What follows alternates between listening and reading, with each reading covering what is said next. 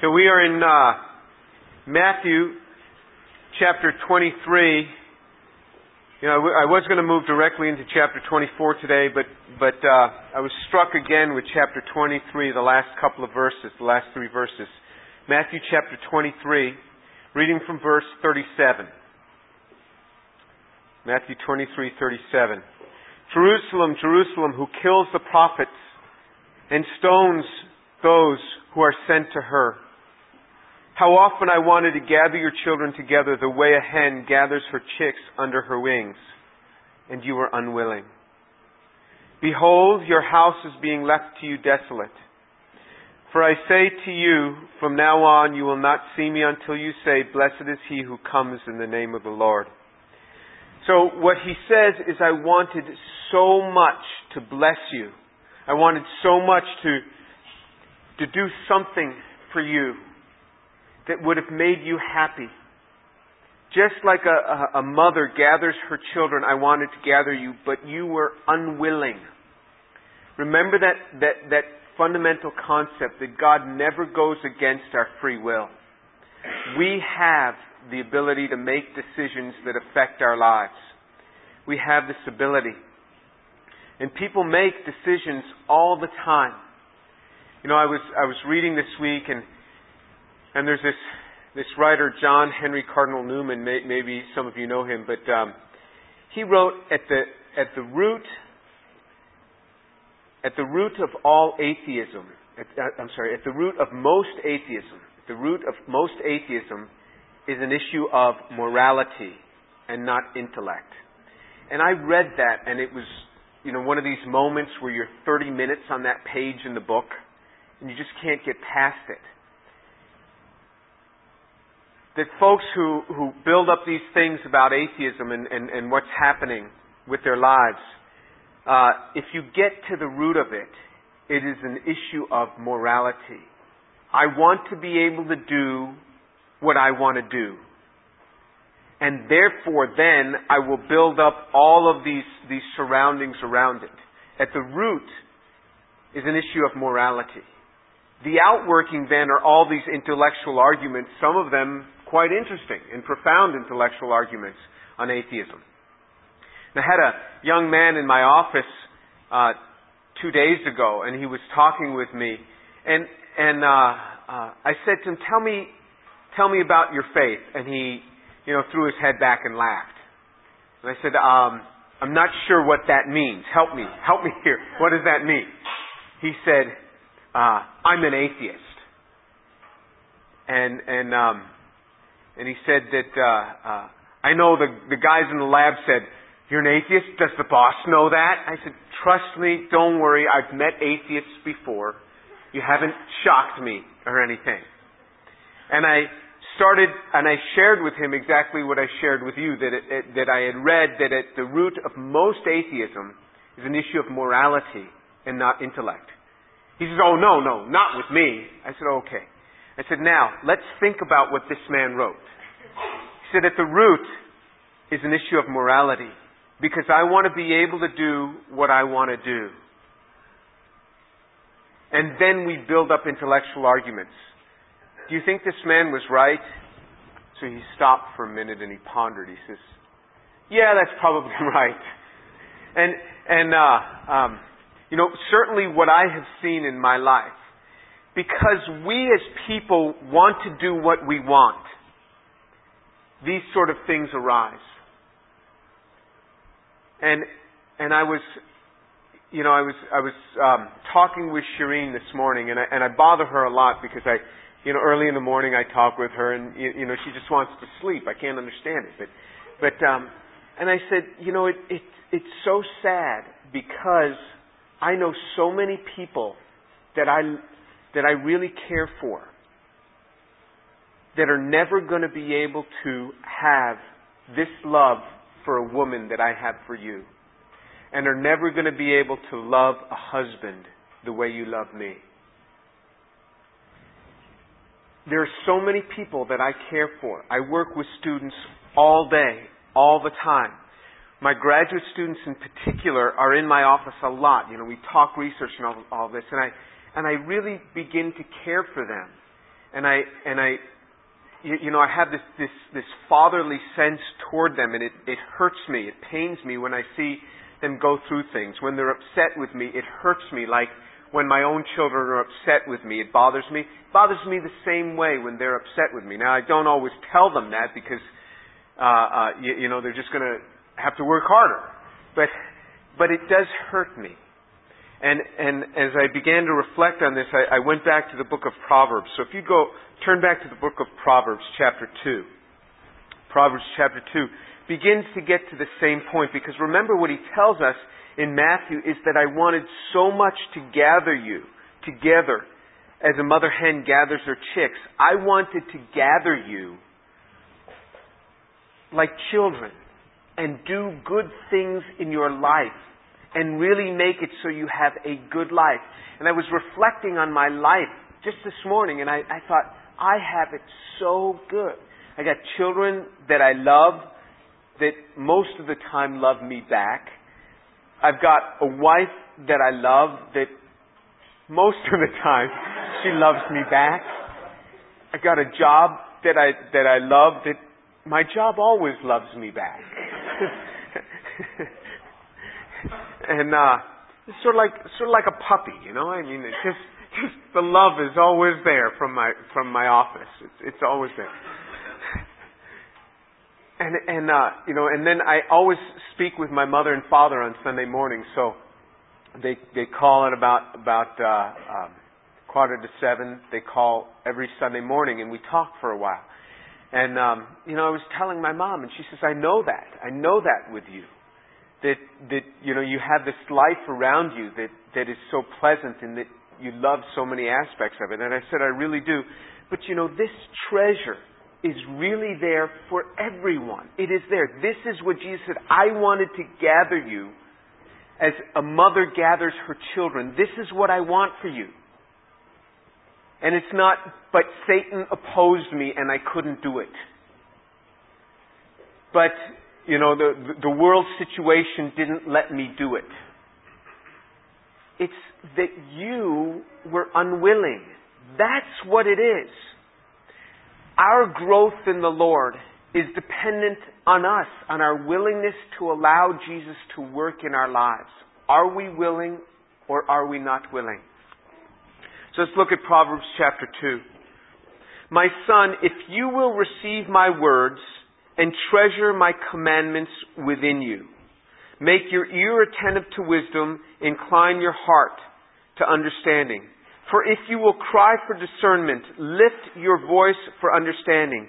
If you seek her as silver and search for her as for hidden treasures, then you will discern the fear of the Lord and discover the knowledge of God. For the Lord gives wisdom, from his mouth come knowledge and understanding. He stores up sound wisdom for the upright. He is a shield to those who walk in integrity, guarding the paths of justice, and he preserves the way of his godly ones. I mean, if you just think about this, and if we really believe this, what would it do? It says, if you would just receive this instruction, just receive it and long for it, look at what I'm going to do for you. He says, I'm going to give you wisdom. Says in verse 7, he stores up sound wisdom for the upright. I mean, he stores it up. That means he has got, God has, has barns full of wisdom that are just pushing the doors open and the doors are bowing with the pressure and, and it's oozing out the, the, the, the, the cracks in these doors that it's opening up. God has that much wisdom stored up so that when you come to points of decision in your life, is this the right woman for me? Is this the right man for me? You're not on your own. God has a way of wisdom about him where he talks about parental involvement in relationships as we talked about before. He talks about praying and searching out God's will. All of this is there. And his wisdom is there. But you know what happens so often? We are unwilling no, I, I can call this thing. I know who I like. I really do. I don't need other people to help me with this decision. I know who I like. Well, guess what? You're about to find out in a few years who you don't like, too. And he or she might be sleeping right next to you. This happens all the time. Remember, over 50% of the marriages in this country end in divorce.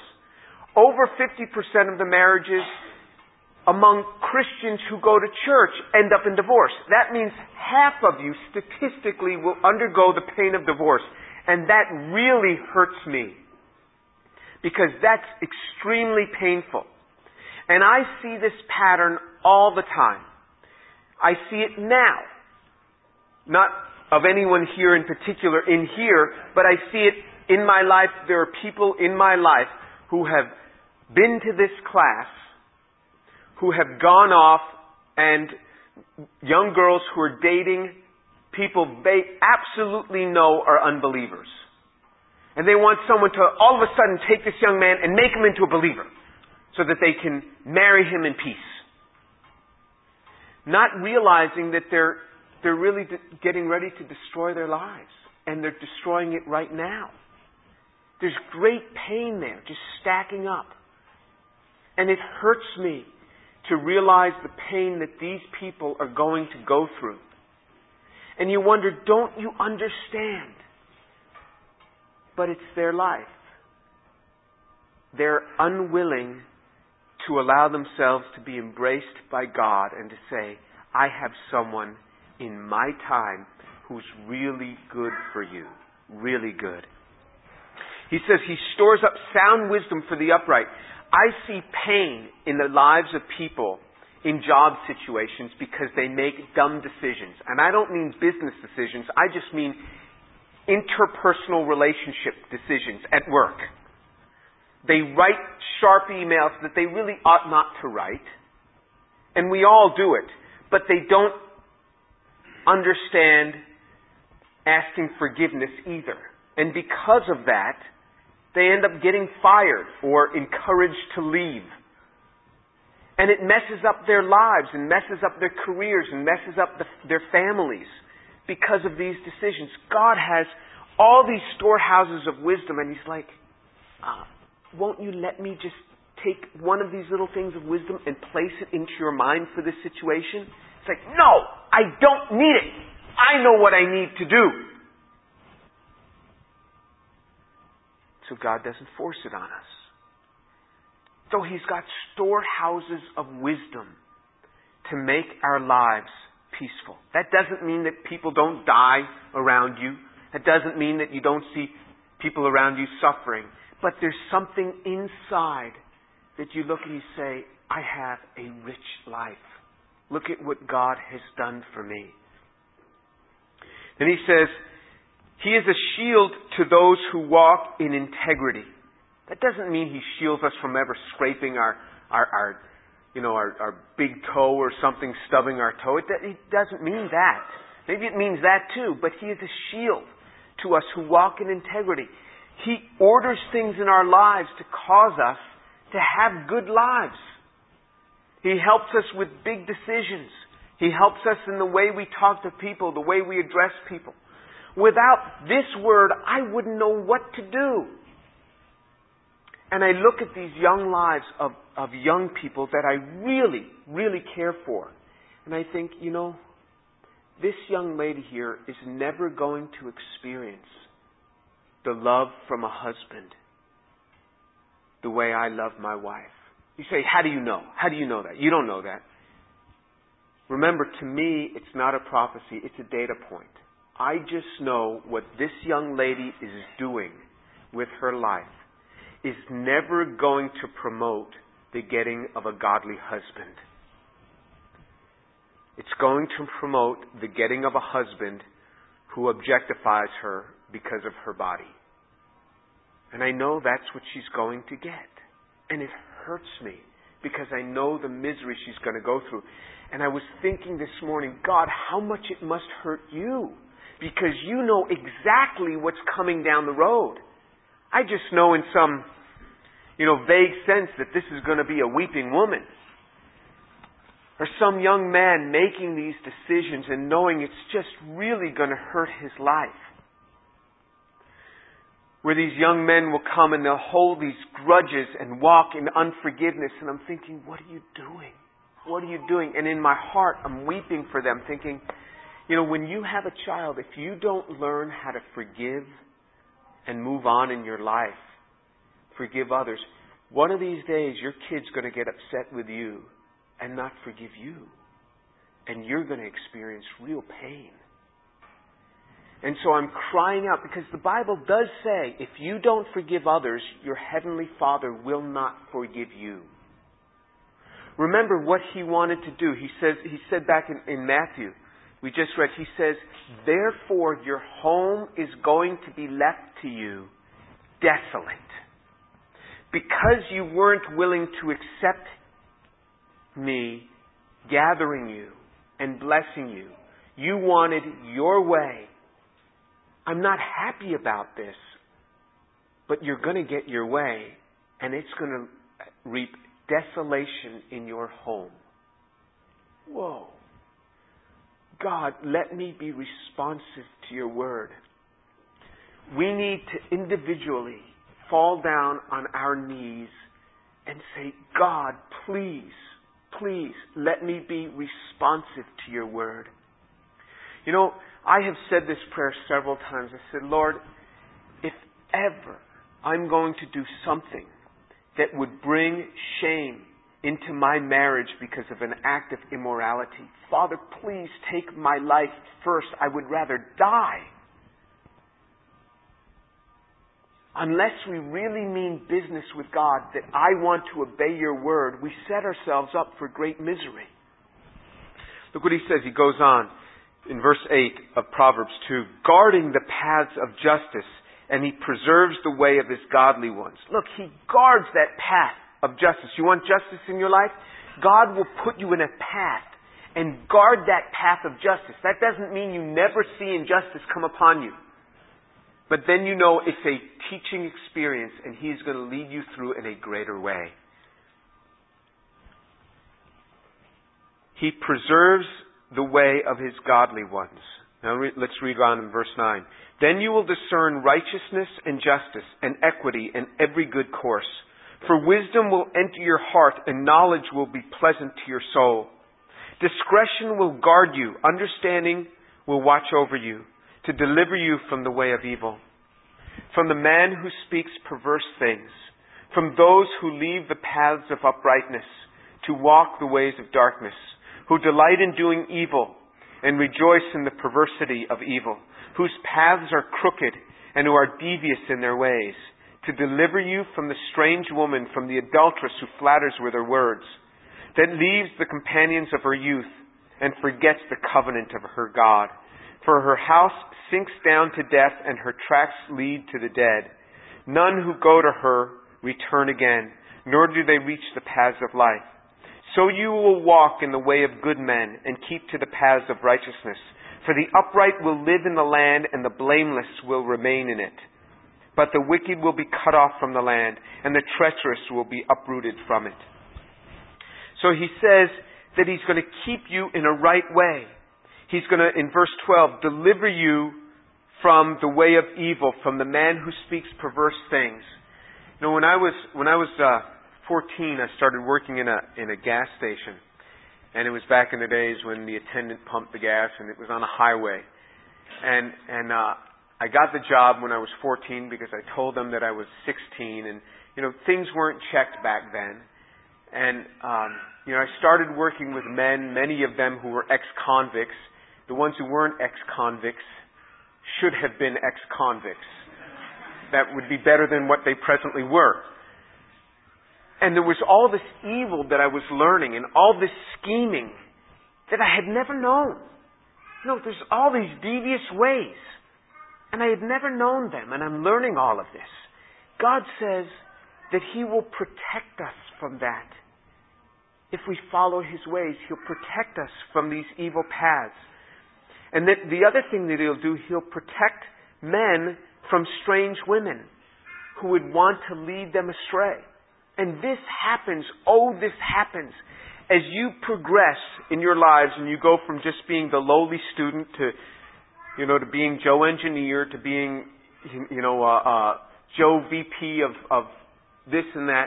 There will be people coming to you, women coming to you that will kind of admire you and think, wow, you're really something. And if you're not in tune with the Lord, you know what happens is you get this flattery and you think, hey, she's right. I'm kind of a great guy here. You know, and you start believing this about yourself. Because there's this woman flattering you, and what you have at home is a woman who's telling you the truth about yourself. And, and so you start to believe this, and lo and behold, your heart starts to get drawn aside to this other woman. God says He will protect you from that. In other words, when you hear this sort of flattery, you know, these alarms will go off in your head and you'll think, alarm, alarm, this woman is not my wife and she's flattering me and God will prompt you to turn the other direction and go away because you know it's a lie, what she's saying. It's just not true. If she knew what a wretch you were, she would not be flattering you like this, really. It keeps women from the wrong men.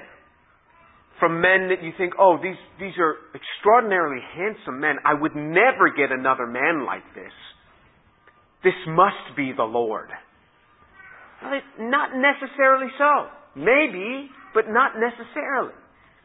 He says He will protect you from this if you respect His word. You know, and, and uh, uh, I knew this guy who was going through a divorce, and I begged him, don't do it. Please don't do it. And uh, uh, I told him, I said, you know, if you do this, this is what the outcome is going to be. You're, if, if you leave your wife for this other woman, you're going to end up leaving this other woman for yet another woman and woman, and you're going to be leaving a string of hurt children, and the children you're leaving now are going to be broken, really broken, and go through great pains in their life. And he said, you don't know that. You just don't know that, and don't push your Bible stuff on me. Well, now, 15 years later, he has left yet that second woman with a child and is on to his third.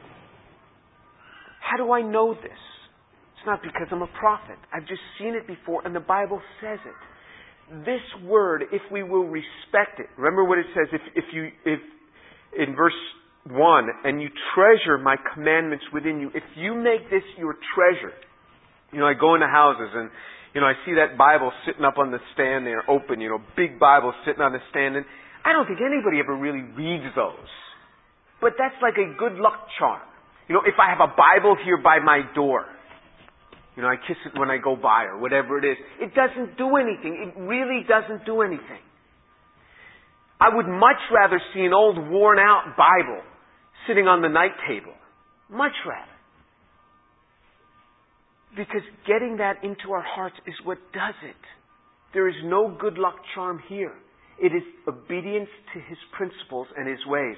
If you know, if you know of any commandment in the Bible that is not coupled to an act of obedience, let me know because I'm still looking for that one.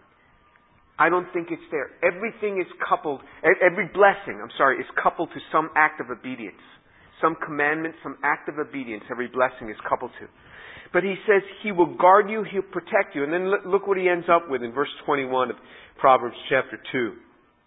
For the upright will live in the land, and the blameless will remain in it, but the wicked will be cut off from the land, and the treacherous will be uprooted from it. You know, when I, when I meet men that are scheming, you know, oh, you know, I got this deal going. You know, and they're looking around like, you know, someone's going to be eyeing them.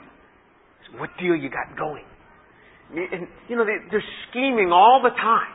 There's some good, remember, they're not going to be there forever. They're not the ones in, inheriting the land. And even if they win big on this one, they're going to lose. Everybody that I know who was scheming how they can avoid paying their income tax and doing this and doing that, they have lost out.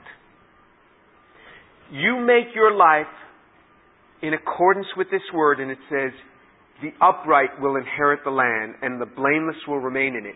You will remain. Your marriage will remain. Your home will remain. Jesus said to the Jews, Your home is being left to you desolate. Desolate. Because you would not allow me to gather you. All I wanted to do was to be like a mother to you. All I wanted to do was to gather you and be like a mother and watch over you and protect you, but you wouldn't have it. May God take our hearts and make our hearts responsive to His Word. Because I'm telling you, you can really have a good life. You can have a life where somebody long after the wedding vows are said really loves you and really cares for you and someone you really want to get home to and be with. And so when I hear about guys talking about their wife this, their wife that, I'm like, I don't know what you're talking about. I love to be with my wife. I love it. And this is what God can give you. The treasure is right here in accordance with His Word. Let's pray.